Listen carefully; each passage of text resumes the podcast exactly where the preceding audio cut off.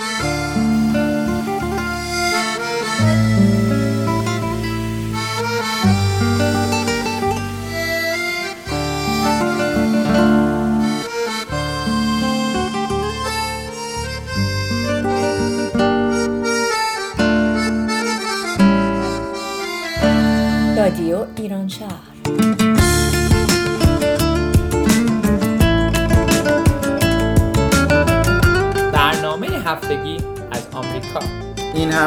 از واشنگتن دی سی، ویرجینیا، مریلند. برنامه 479 یک شنبه 27 مرداد 1398 برابر با 18 اوت 2019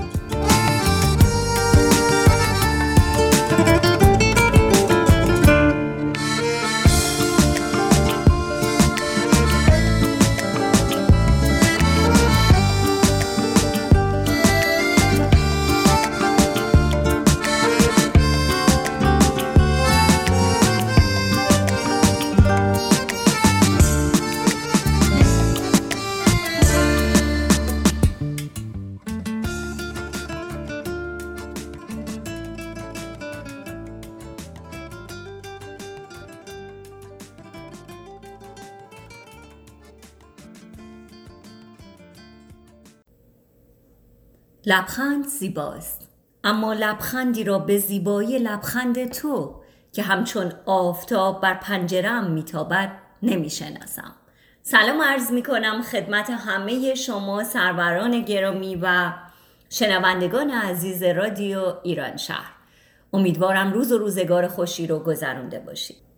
موضوعی که این روزها خیلی زیاد در بین فارسی زبانان و جامعه ما رواج پیدا کرده درست نوشتن و طریقه صحیح نوشتن هستش.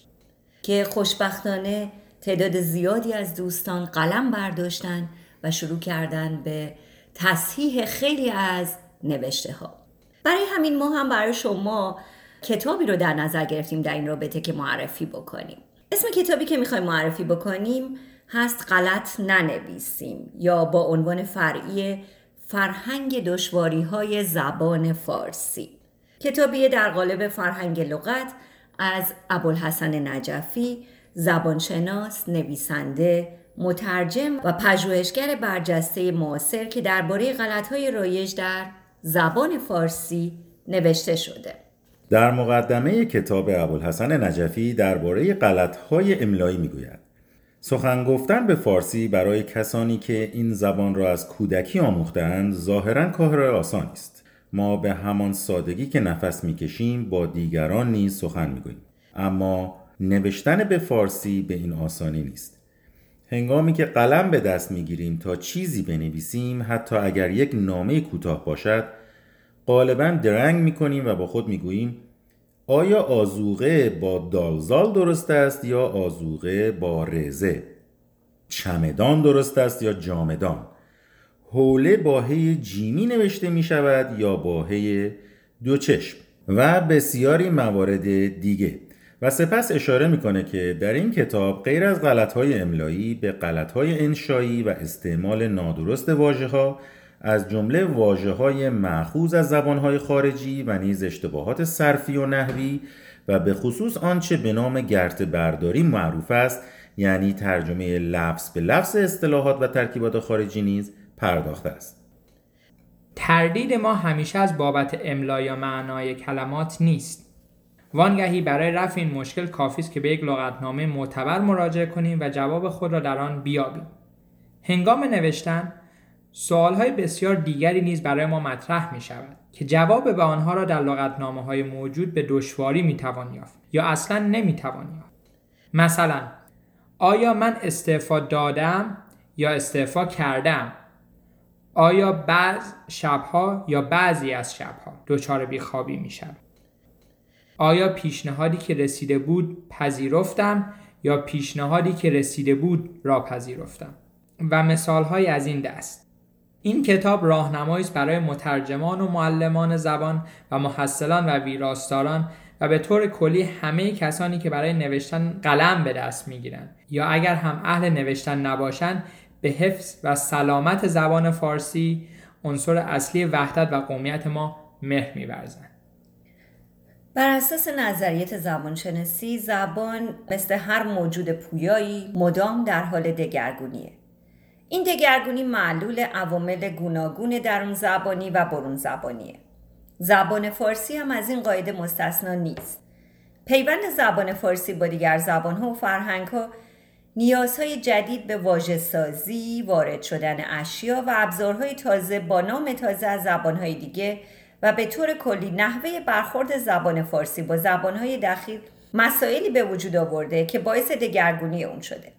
دسته ای از این مسائل به پخته تر و فربهتر شدن دایره واژگانی زبان فارسی یاری رسوندن و بعضی از اونها به دلایلی باعث تغییر چهره اون شدن. کتاب غلط ننویسیم پاسخی بوده به نیاز پاسداشت زبان فارسی و لزوم توجه به مسائلی که عمدتا باعث دگرگونی زبان فارسی شدن با این نگاه که این دگرگونی تأثیر پذیری نحوی و واژگانی زبان فارسی از زبانهای خارجی رو در پی داشته. نگاه تجویزی به زبان در ایران پیشینه طولانی دارد. توجه ویژه شاعران و نویسندگان به مسائل بلاغی انگیزه نوشتن کتابهایی در این زمینه ها بوده است. یا دست کم بخشی از کتابی به این مقوله اختصاص میافته است. برای نمونه کتاب مجمع النوادر یا چهار مقاله نظامی عروزی سمرقندی به ترتیب به دعبیری و شاعری اختصاص یافته است و بابهای ششم و سی و پنجم و سی و نهم قابوسنامه به سخنوری، آداب شاعری و آداب دبیری و شرط کاتب پرداخته است. با این نگاه می توان کتاب غلط ننویسیم را در ادامه همان نگاه و سنت لزوم پیراستن زبان از کجیها و حفظ صورت ظاهر برای بیان دقیق معنا دانست.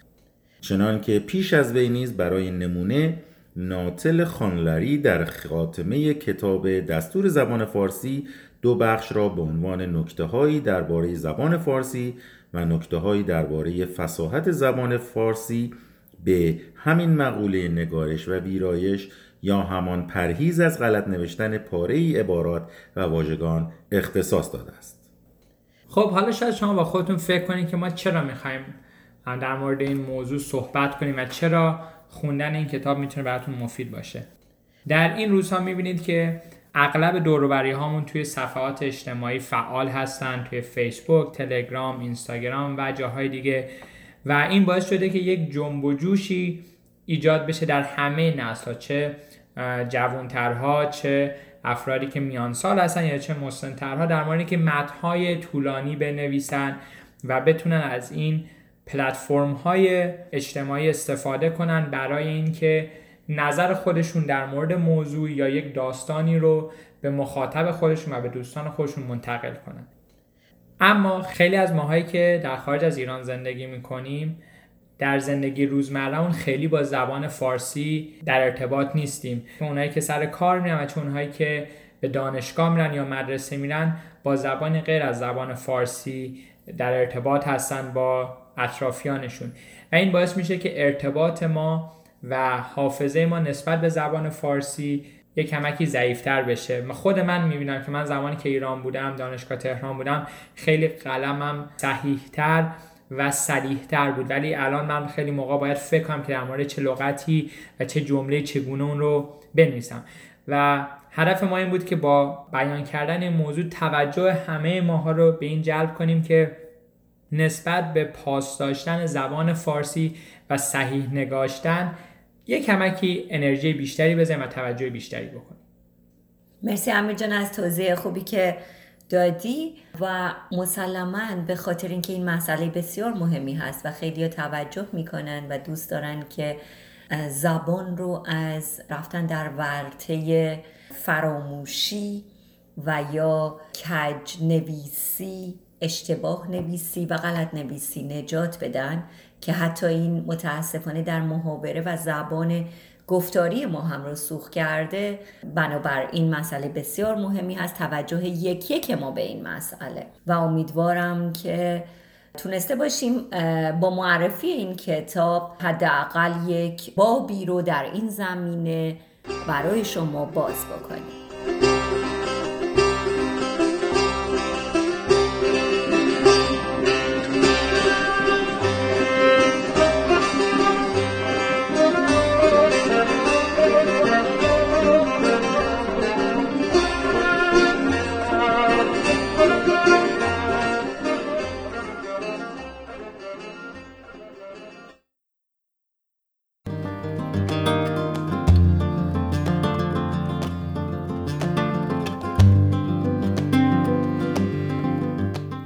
هزار امید است و هر هزار توی. شروع شادی و پایان انتظار توی. بهارها که ز عمرم گذشت و بی تو گذشت چه بود غیر خزانها اگر بهار توی؟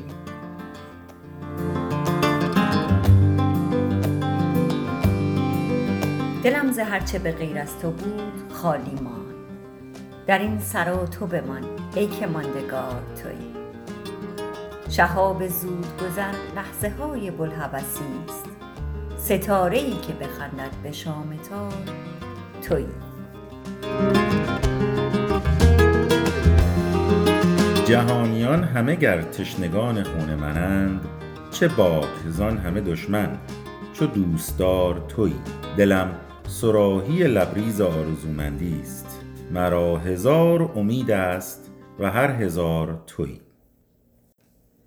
در دنیای امروز چیزی که بیش از همه خودنمایی می‌کنه اخبار ناراحت کننده درباره زندگی آدم ها، مشکلات محیط زیست و اوضاع آشفته جهانه.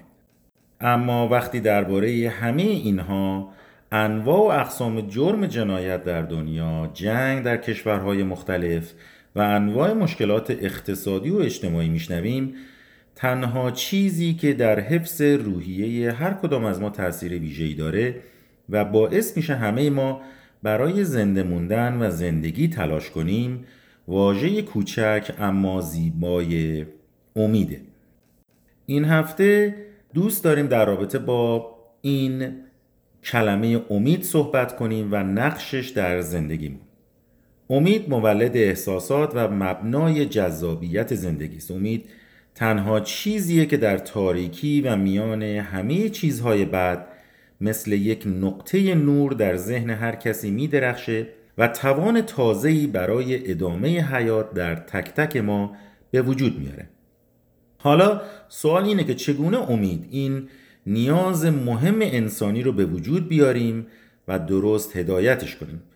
سعی می‌کنیم که در این برنامه جواب این سوالها رو بهتون بدیم. امید و احساس امیدواری تو زندگی بهترین حسیه که شما می‌تونین اونو با تمرین به دست بیارین. روانشناسا تو حالا چند تا تعریف از امید به دست آوردن. در تعریف قدیمی تر امید اینطوری تعریف شده. داشتن انتظار مثبت برای رسیدن به هدف. بر این اساس فرد امیدوار کسیه که در زندگی هدف یا اهدافی داره و انتظار داره تا به این هدف برسه. اما پروفسور ریک اسنایدر و همکاراش در دانشگاه کانزاس به تعریف جدیدی از امید دست پیدا کردند.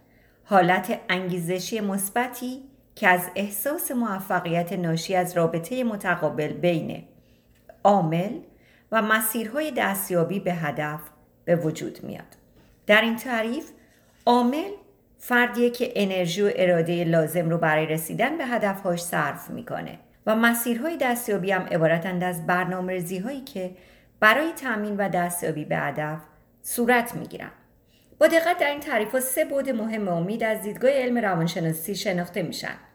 اهداف، مسیرهایی که برای رسیدن به این اهداف انتخاب میشن و عامل یا فائلی که در این مسیرها یا راهها حرکت می‌کنه تا به اهداف مورد نظر برسه. با انجام مراحل مختلفی ما می‌تونیم امید به آینده در خودمون تقویت کنیم. چهار روش اصلی وجوده که ما می‌تونیم از طریق اون به این هدف خودمون برسیم. روش اول اینه که زندگی خودمون رو مجسم کنیم و در واقع یک تصویر درستی از زندگی خودمون داشته باشیم. روش دوم امید به آینده رو در خودمون ایجاد کنیم. روش سوم با استراب و ناامیدی مقابله کنیم. و روش چهارم امید رو در زندگیمون درک و لمس کنیم. حالا من نمی‌خوام هر کدوم از این روش ها زیر شاخه های متفاوتی داره که چگونه می‌تونیم بهش برسیم. به نظر من اون قسمتی که از همه مهمتره روش دوم است که امید به آینده رو در خودمون ایجاد کنیم.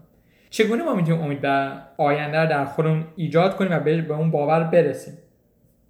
اولین نکته اینه که ما با توانایی های خودمون رو باور داشته باشیم. بعضی از افراد فاقد امید به آینده هستن. یعنی حس می‌کنن که توانایی انجام هیچ کاری رو ندارن. اگر دچار همچین ناامیدی هستین فهرستی از تمامی توانایی ها و دستاوردهاتون رو بنویسید. این باعث میشه که شما به خیلی از نکات مثبت زندگیتون که در اون لحظه فراموش کردین بهش برسی بهتون یادآوری کنه و اون باعث میشه که در اعتماد به نفس شما تاثیر بذاره و شما رو قوی تر کنه. یک راه دیگه است اینکه به دنبال روابط حمایتی باشید. تا آنجایی که می‌تونید با افراد توانمند و کسانی که پشتیبان شما هستن رابطه داشته باشید. با افرادی که به شما کمک کنن تا حس خوبی نسبت به خودتون داشته باشید و شما رو تشویق کنن تا بهترین فردی باشید که می‌توانید. این خیلی نکته مهمیه. خب بچه من فکر می‌کنم در رابطه با امید چیزی که خیلی مهمه مقابله با بیماری هاست. گزارشات نشون داده شده بیمارایی که امیدواری بیشتری به بهبود و درمان دارند مقدار هورمون دوپامین و اندروفین در بدنشون بیشتر ترشح شده و همچنین هورمون‌های دیگه بدنشون هم به بهتر شدن فرد و بهبود بیماری اون کمک کرده و باعث شده که بیمار انرژی کافی برای مبارزه با بیماریش و زنده ماندن به دست بیاره. تمام گزارشات نشون داده کسانی که درگیر بیماری های لاعلاج یا صعب العلاج شدن وقتی که امید داشتن به زندگیشون راهی پیدا شده برای اینکه بیماریشون تخفیف پیدا بکنه. به نظر من ما باید امید رو با خوشخیالی قاطی نکنیم. امید ربطی به خوشخیالی نداره. امید رو با خواب و خیال واهی هیچ وقت نباید اشتباه بگیریم. من اسم می‌کنم که امید برخلاف خوشخیالی ما رو وادار می‌کنه بلند بشیم. آسینامون رو بالا بزنیم و سختتر کار کنیم تا موفق بشیم. ولی وقتی که ما خوشخیال هستیم حس می‌کنم که آدم غیر فعالی میشیم چون همیشه به در بستر خوشخیالیمون خوابیدیم. بنابراین امید حس می‌کنم به ما جرأت میده و به تمام جزئیات، مهارت‌ها و چالش‌هایی که در دنیا با اونها روبرو میشیم ارزش و معنا میده. امید داشتن مهمترین انگیزه در زندگی انسانه. اگه انسان از زمان مرگ خودش آگاه بود به کاری دست نمی‌زد. امید داشتن مهمترین انگیزه هست برای اینکه انسان بتونه هر روز رو به جلو حرکت بکنه. اگه می‌دونست که فردا چه اتفاقی ممکنه بیفته همه چیز براش پیش بینی شده و مشخص بود و امیدی برای تغییر حرکت و در واقع عوض کردن شرایط نداشت. همونطور که گفتم امید به آینده رو باید بتونیم در خودمون ایجاد کنیم. دو تا از مواردش رو گفتم. سه تا دیگه از مواردش هم دوست دارم. به صورت خیلی خلاصه همش توضیح بدم. یکی از که در فعالیت لذت بخش شرکت کنیم. خیلی از ماها در زندگی روزمرهمون اتفاق میفته که روزهایی از لحاظ روحی روحی خوبی نداشته باشیم به خاطر مشکلات شغلیمون مشکلاتمون در مدرسه یا دانشگاه یا حتی مشکلات زندگی شخصیمون. یادمون باشه که این چیزها همیشگی نیست.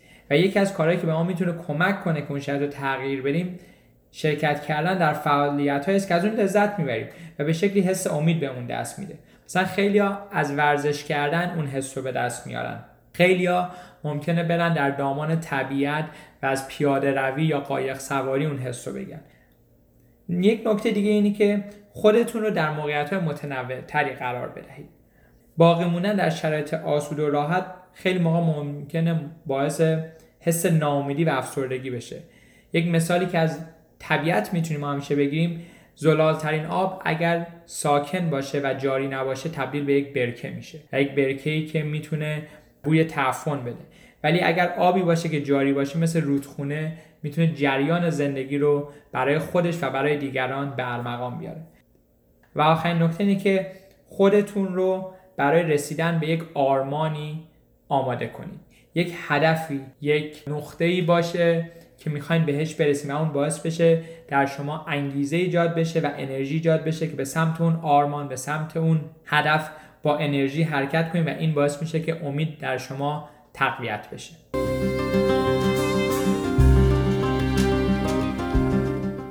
من امیدوارم که فردا خورشید روشنتر بتابه به زندگی هممون من امیدوارم که فردا دلها گرمتر باشه. به روزایی که می‌خوان پشت سر بگذارم. من امیدوارم که فردا دست های بیشتری برای کمک به نیازمندها دراز بشه. من امیدوارم که دلهای بیشتری از کینه خالی بشه و همه اینها امیده. امیدهایی به بهتر شدن شرایط بهتر شدن انسانهای روی زمین و بهتر زندگی کردن.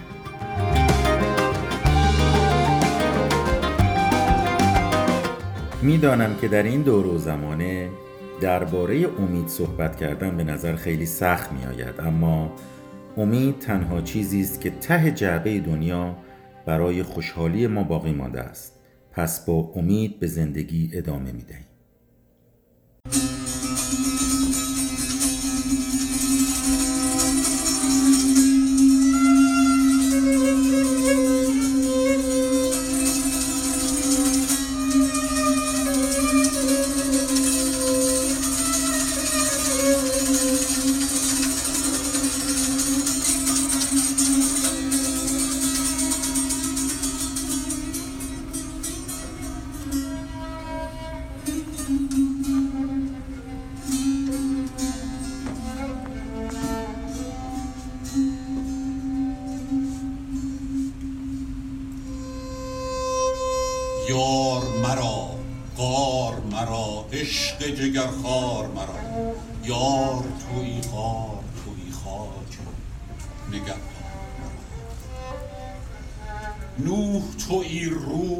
توی فاتح و مفتوح توی سینه مشروح توی پر دور اسرار مرا.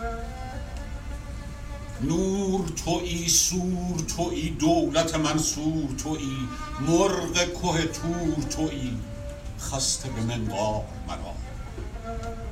قطر تویی بخت تویی لطف تویی قهر تویی. قبله تویی زهر تویی. بیش میازار حجره خورشید تویی خانه ناهید تویی روزه امید تویی راه ده یار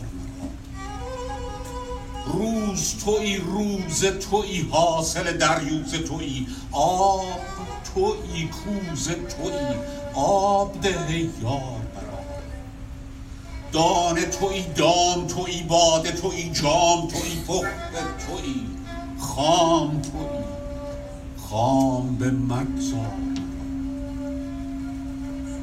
این تن اگر کم تندی راه دلم کم زند. راه شدی تا نبودی این همه گفتار.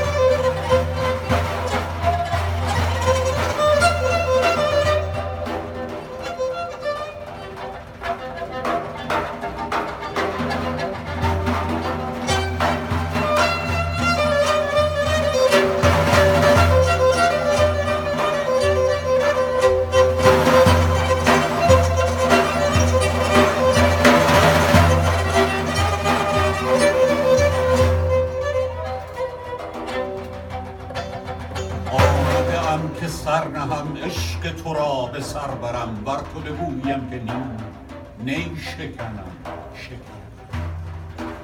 آمده ام چو عقل و جان از همه دیده ها نهان تا سوی جان و دیدگان مشعله نظر برم آمده ام که ره زنم بر سر گنج شه زنم. آمده ام که زر برم زر نبرم خبر. گر شکند دل مرا جان بدهم به دل شکم گر ز سرم کله برد من ز میان کمر. اوست نشسته در نظر. اوست نشسته در نظر. من به کجا نظر کنم؟ اوست گرفته شهر دل.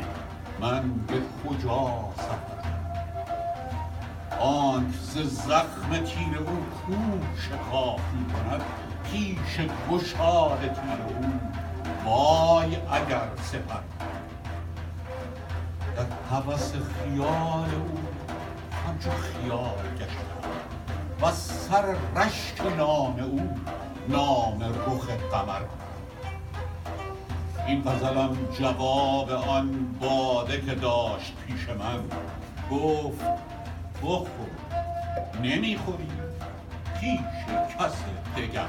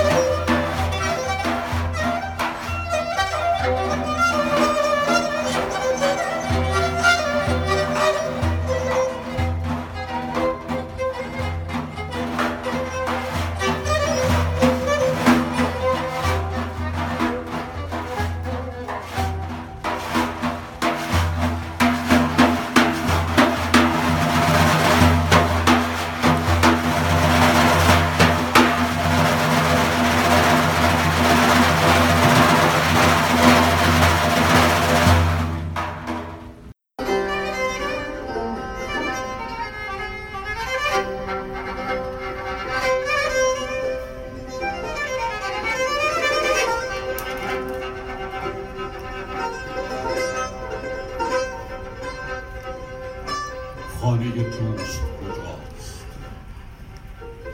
خانه دوست کجاست؟ در فلک بود که پرسید سوار. آسمان مکسی کرد رهگذر شاخه نوری که به لب داشت. به تاریکی شبها بخشید و به انگشت نشان داد سپیدار گفت نرسیده به درخت باغی است که از خواب خدا سبزتر است. و در آن عشق به اندازه پرهای صداقت باقی است.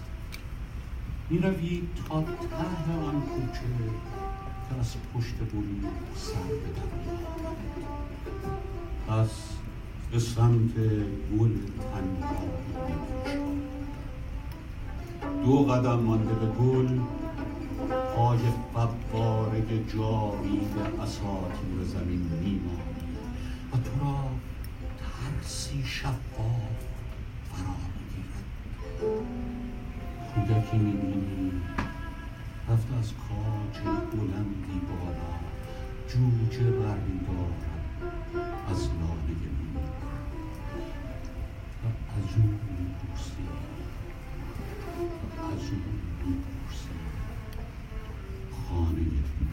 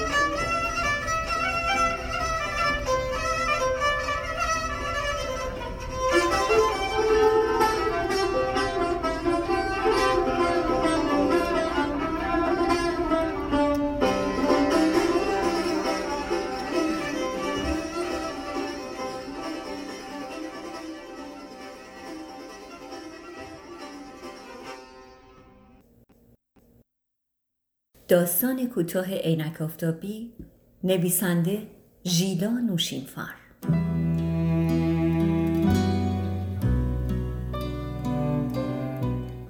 عینک آفتابی بزرگ سیاهی تمام صورتش رو پوشونده بود.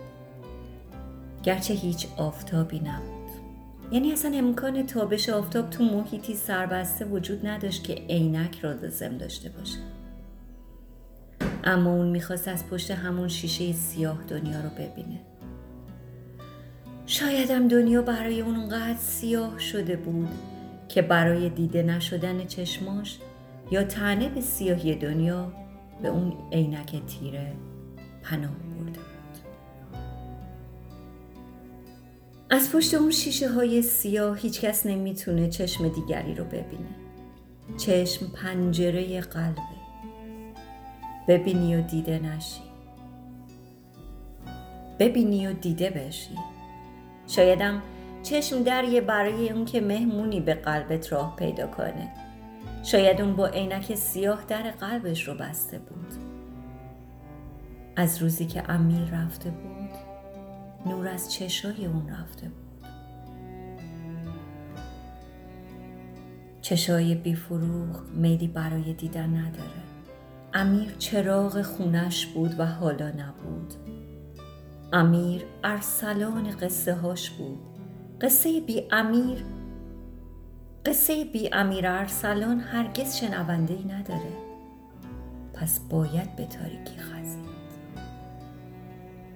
تو تاریکی همه با هم برابرن. نه رنگا دیده میشن و نه فاصله ها. حجما تو بی انتهای تاریکی گم میشن. چاق و لاغر بزرگ و کوچیک همه یکیه. تو سیاهی تاریکی همه چیز با هم برابره. همه آدما بی توجه به رنگ پوست و مذهبشون مثل همه. تفاوتی نیست بین قد بلند و کوتاه. کچل و مودار نابغه و کنزه مرفه و فقیر. مثل مرده های خوابیده تو گورستان. اما نه یه چیزی هست که بین همه آدما با هم فرق می‌کنه و اون ذات آدم است.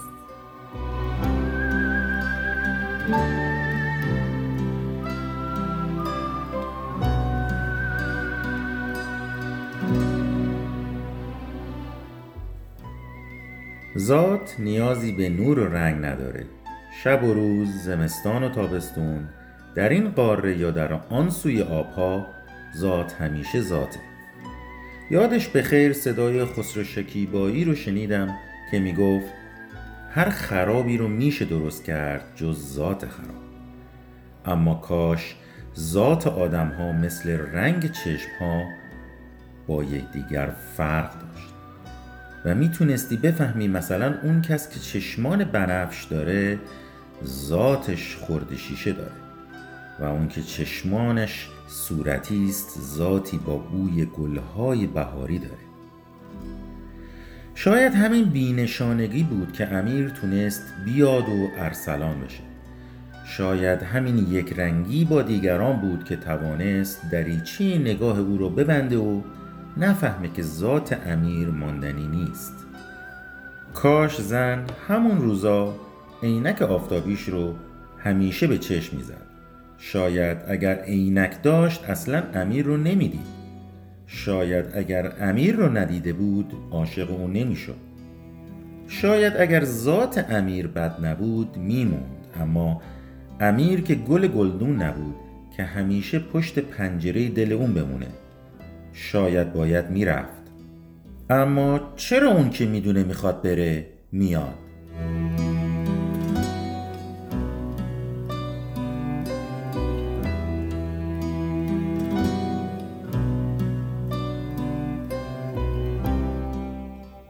دلش می‌خواست برگرده.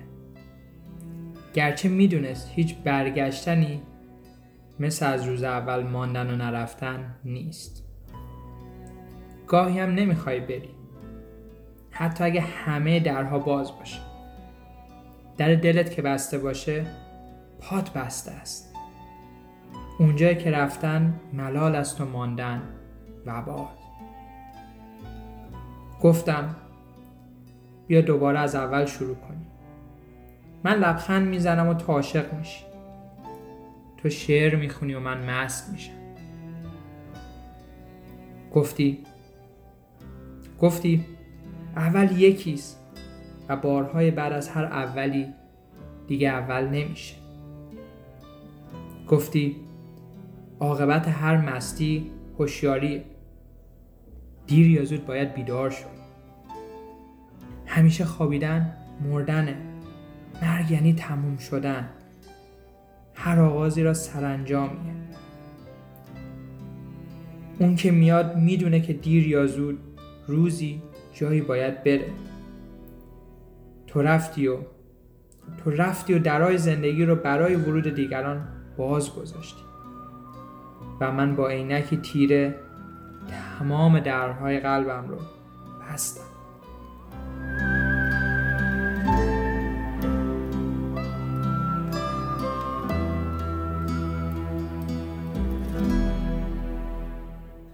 هر روزتان پر از امید و سرشار از امیدواری.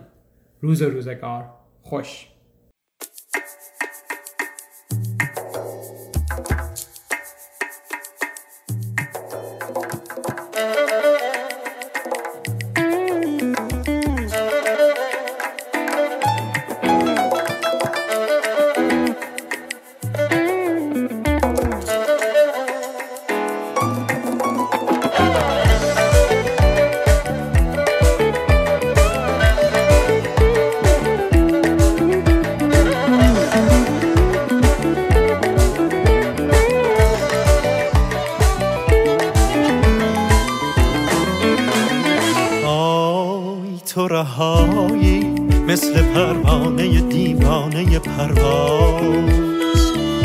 تو صدایی زنده و ساده به زیبایی آواز. تو هوایی مثل تصویر همین منظر دلباز. باورم کن باید آن خاطره ها زنده شود. باز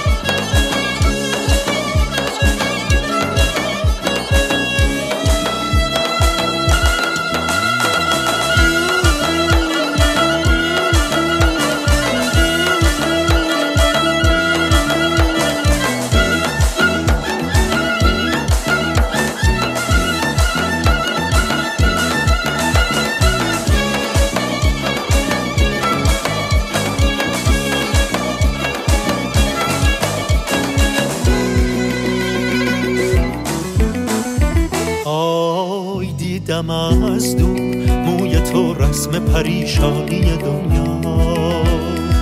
دیدم از دور از همین فاصله لبخند تو پیداست. در نگاهت موج زیبایی و آرامش دریاست. با تو مستم بهترین جای جهان با تو همین جاست لحظه